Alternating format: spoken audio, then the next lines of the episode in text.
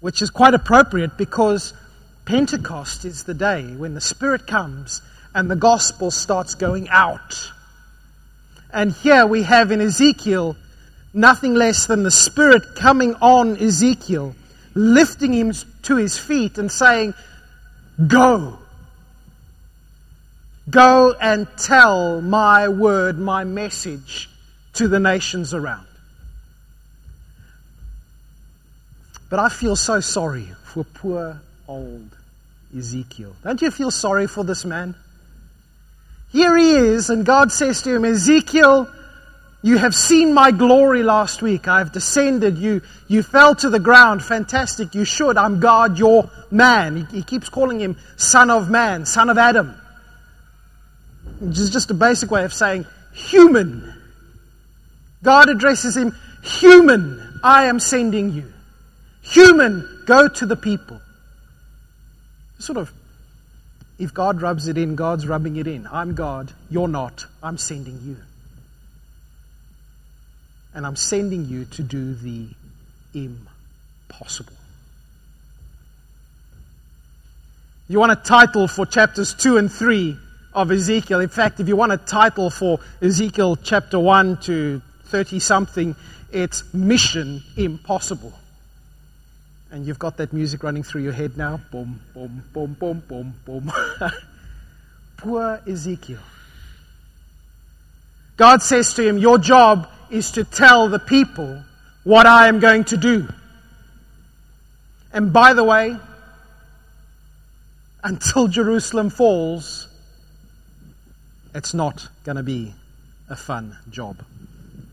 Let's have a look at this in a bit more detail. So we find Ezekiel here uh, on the ground, chapter 1, verse 28. Oh, that sounds very tinny over there. We find Ezekiel on the ground, prostrate before God. He, he has seen the glorious one on his throne, and he's realized that all he can do, uh, a, a, sinful man, uh, is just collapse. And the voice comes, the voice of God Himself comes and says to him, Ezekiel, no, he doesn't. He says, Human, get up. And Ezekiel, full of strength and power, jumps to his feet. No. Ezekiel is so overwhelmed by the sight of God come in judgment that we're told here that the Spirit, God's Spirit, comes in and lifts him to his feet. And right from the start there, we realize something that, that those who are on God's mission, those who are entrusted into God's service, need God's strength to do that.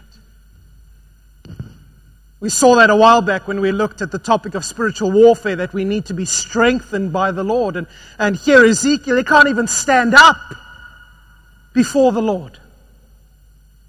And God lifts him up and says, Human, listen to me. Because I am giving you a task. I'm sending you to your own people. I'm sending you to the nation of Israel.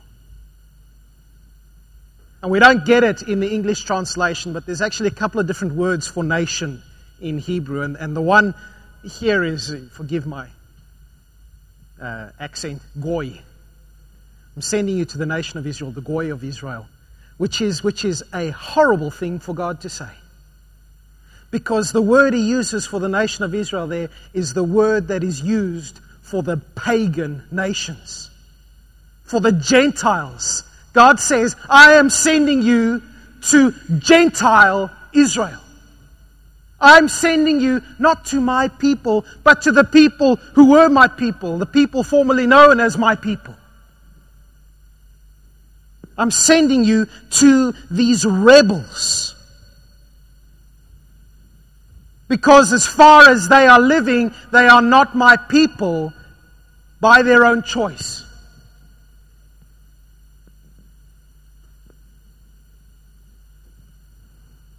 It's one of those words that comes across a lot rebel, rebel, rebel, rebel, rebels, rebellious, rebel.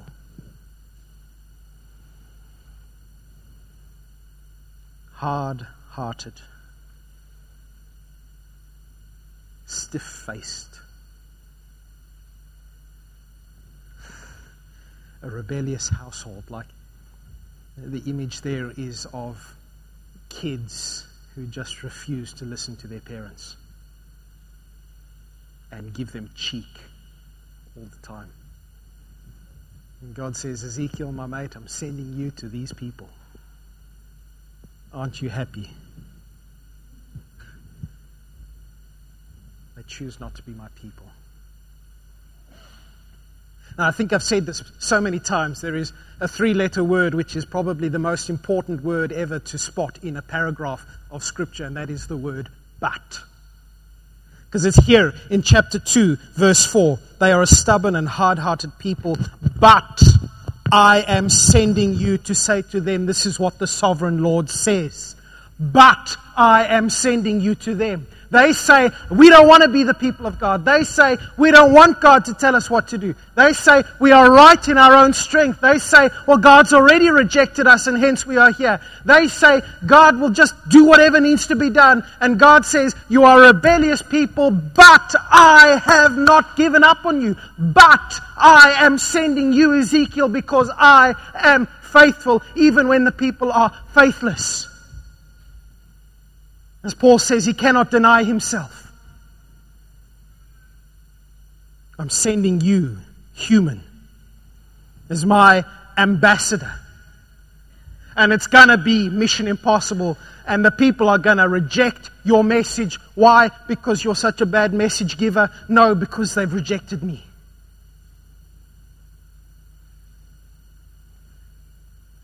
I'm sending you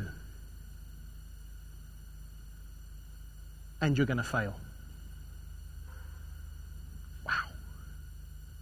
Isn't that a good call? Isn't that a fantastic? Just Ezekiel, a smile on his face. Oh, fantastic. God, I'm going to do something and I'm going to fail miserably. Well, no. Maybe according to the standards we put on success, he fails. They will not listen, says God. But that's not the reason God is sending him. Have a look at what he says in chapter 2, verse 5. He says, they, whether they listen or refuse to listen, remember they're rebels, at least they will know that they've had a prophet among them. At least they will know that they've had a prophet among them. Probably when it's too late. when I was praying, I mentioned the fact that we all have families and friends and neighbors who are not Christians. And I know I've got my, my best mate is a Muslim, and we've been friends for oh, a decade and a half. Still not a Christian.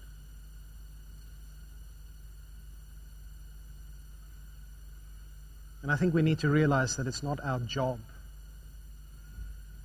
to get people ticked off as Christians.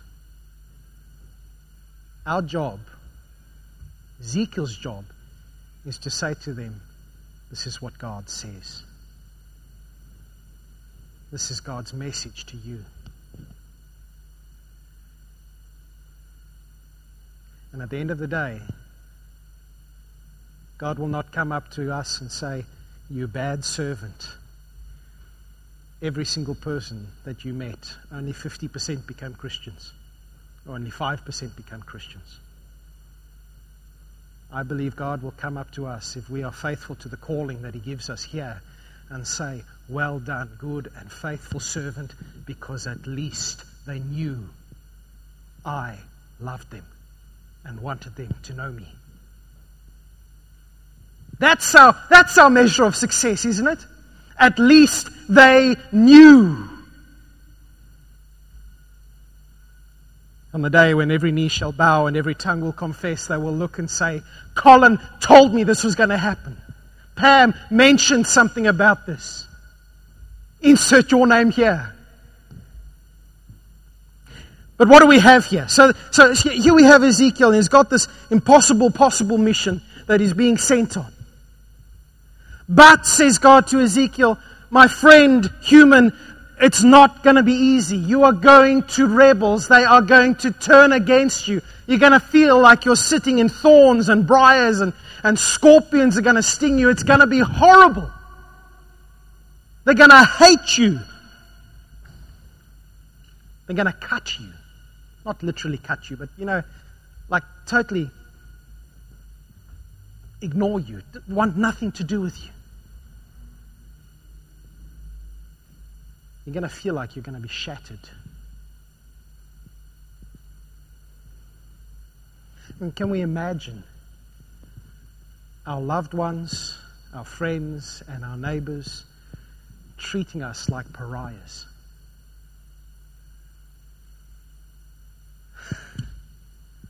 Says God to Ezekiel, this is going to be tough.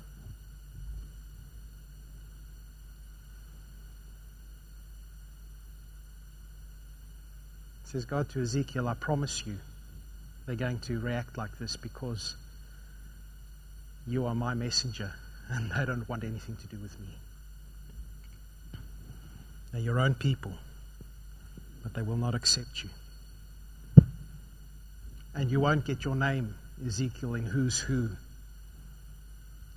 When you die, a mention in the newspaper, you won't have a glowing obituary. Ezekiel, the prophet who spoke from God.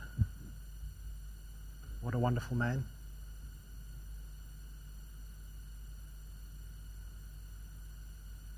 The obituary will read Ezekiel, the prophet of God, spoke the truth. Wish we'd realized.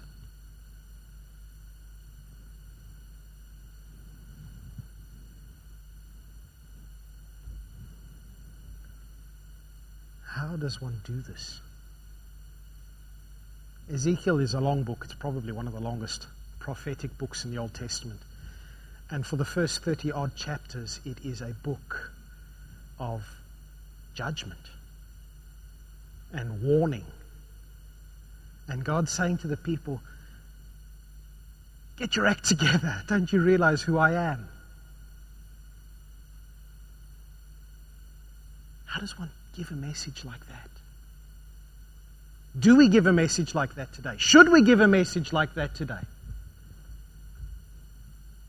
Don't tell people about hell. Come on. Can't talk about that sort of thing. We'll get them upset. Don't mention the fact that God is coming back to judge the living and the dead. No, no. It's all about love. And it is all about love.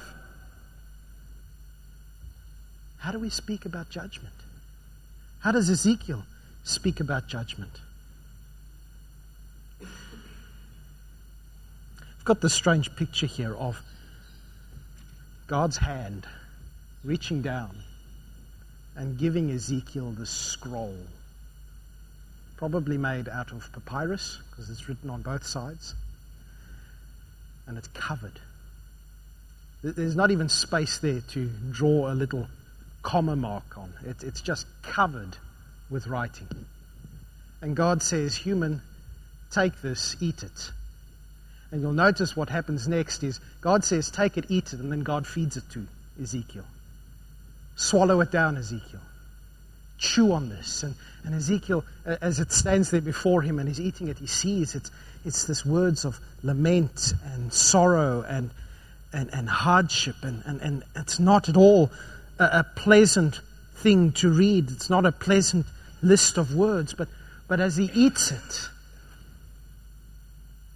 don't you love this picture? It's as sweet as honey in his mouth.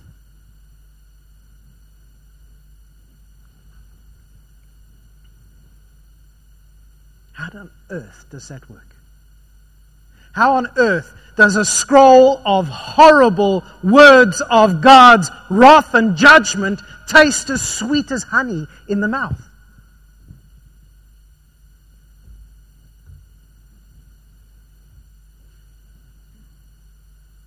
I think there are two reasons here. One, it's God's word.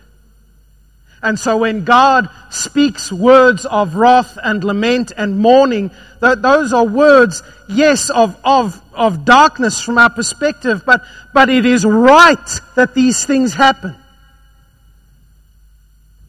God doesn't ever do things without doing them justly and rightly. And so these words that Ezekiel is eating are good words because they are responding to a bad situation. But on the other hand, even in these words of mourning and sorrow, there is hope and good news. I think it's the writer to the Hebrews who says that God disciplines those that he loves. These are the words of God. And even his words of judgment spring from his character of compassion.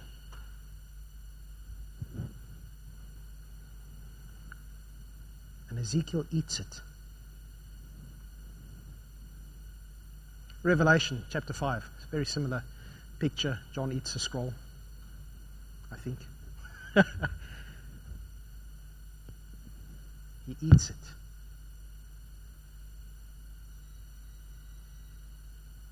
this is a vision. He wasn't literally chomping on papyrus, because that would have been horrible.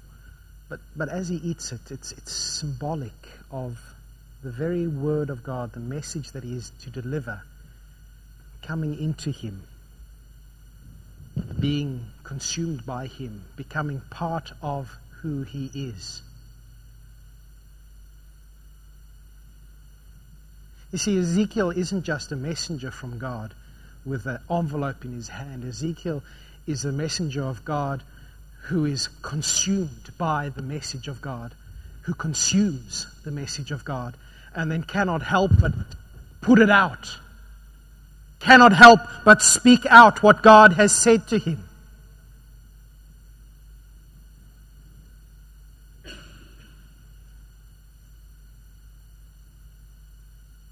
Because it's part of who he is now. God says, Right, you've eaten the scroll. Let me just remind you, just in case you were feeling really happy with this honey taste in your mouth, Ezekiel, my mate, human, it's gonna be tough. Verses 4 to 9 of chapter 3, he says to them, to Ezekiel here, it is going to be so hard because these people are so rebellious and they just want nothing to do to you. In fact, I could send you to the people that have brought you into exile and they speak this weird gobbledygook language that you can't understand. They can't understand you. And I tell you what, they would listen and they would turn and they would be saved. Just like Jonah went to the people of Nineveh, people who do not know God, and said to them, Turn or God will bring his wrath. If you turn, he will forgive you, he will be compassionate to you. And the people of Nineveh said, Yes. And Jonah said, No! Just like the people of Israel, says God, will say no to Ezekiel. The people who know of God's goodness, the people who understand the history that God has had with them, the people who know what God expects of them, the people who know that God is their, their Savior. We see it in the Psalms. God is the one who lifts them up and the people who know God will say no to the message of Ezekiel because they are, they've got foreheads like stone and hard hearts. And, and, and into this situation, God says, Ezekiel, I'm sending you. And I tell you what, if they want to play the game of being hard hearted and stubborn, I'm good at being stubborn. And you're going to be good at being stubborn. Don't worry, Ezekiel. Your forehead's going to be so hard, they're going to knock their brains out trying to get rid of you. I'm with you.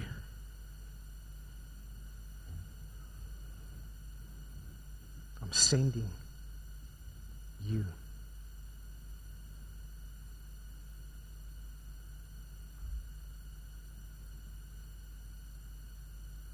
With my word and my message. Maybe they'll listen. We see in the second half of, of chapter 3, this Ezekiel says, is told he's to be a watchman. And God says to him, if you, if you tell them to turn and they turn, fantastic, they'll be saved. Some people listened to Ezekiel. Most didn't.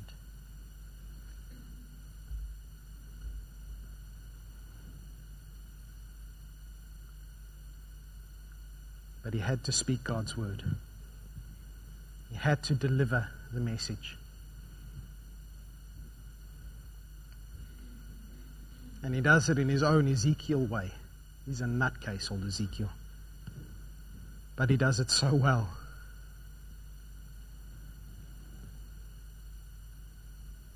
And we leave him in chapters, chapter 3, verses 14 and 15. We see the Spirit of God lifting him up, and the vision finishes, and he makes his way back to Tel Aviv. And he finds his mates, the people that he is about to start prophesying against. And he sits down with them for seven days, overwhelmed, probably in silence. I struggle to go a day in silence. Probably half a day is stretching it. But so overwhelmed is he by what he has experienced. He's seen God come down. He's, he's been entrusted with this task from God. His mission is so huge that, that it's just blown his mind. And we're told here that, that as he sits there, he is, let me read it, in bitterness and turmoil or the old translations, the heat of his spirit, which is a nice way of saying he was whew, angry. I think there's probably two reasons why he's angry. He's probably angry, maybe a little bit, because God has just plucked him out and given him this horrendously difficult job to do.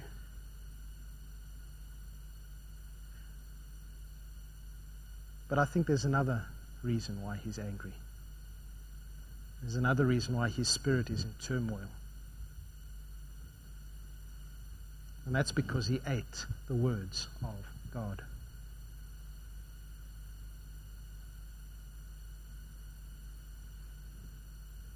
And as he sits amongst his people, he sees them, I believe, in light of how God sees them. And it breaks him.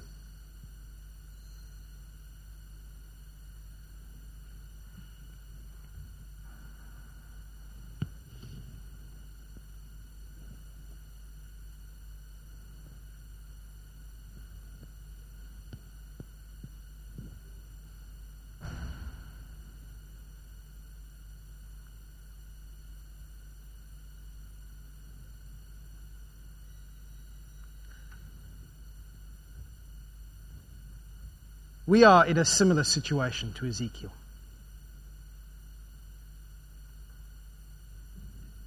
But not identical. Because although we too have to warn people of the coming day of the Lord, and we have no right not to do that. Ezekiel has to wait another 10 years until he gets to speak about the hope of restoration.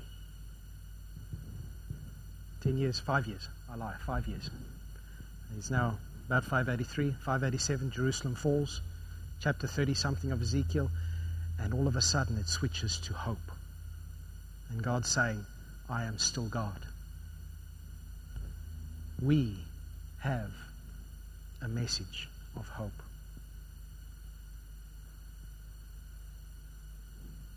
And we need to eat this book. Mine's already falling apart, which makes it easier. We need to eat the words of God and have them consume us. So that as we sit with our family, as we sit with our friends, as we sit in our backyard and see our neighbors, we see them as God sees them. We see how God cannot stand the way they reject Him, and how much He wants them to be in relationship with Him.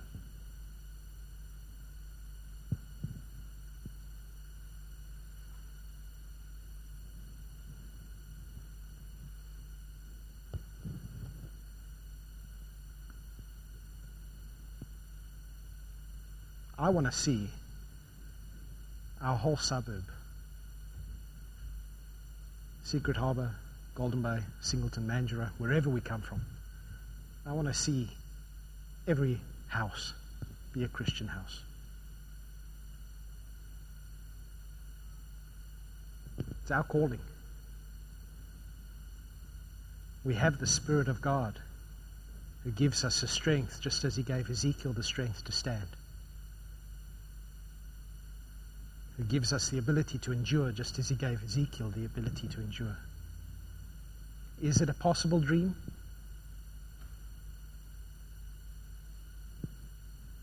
Maybe. Maybe not. But our job is simply to say,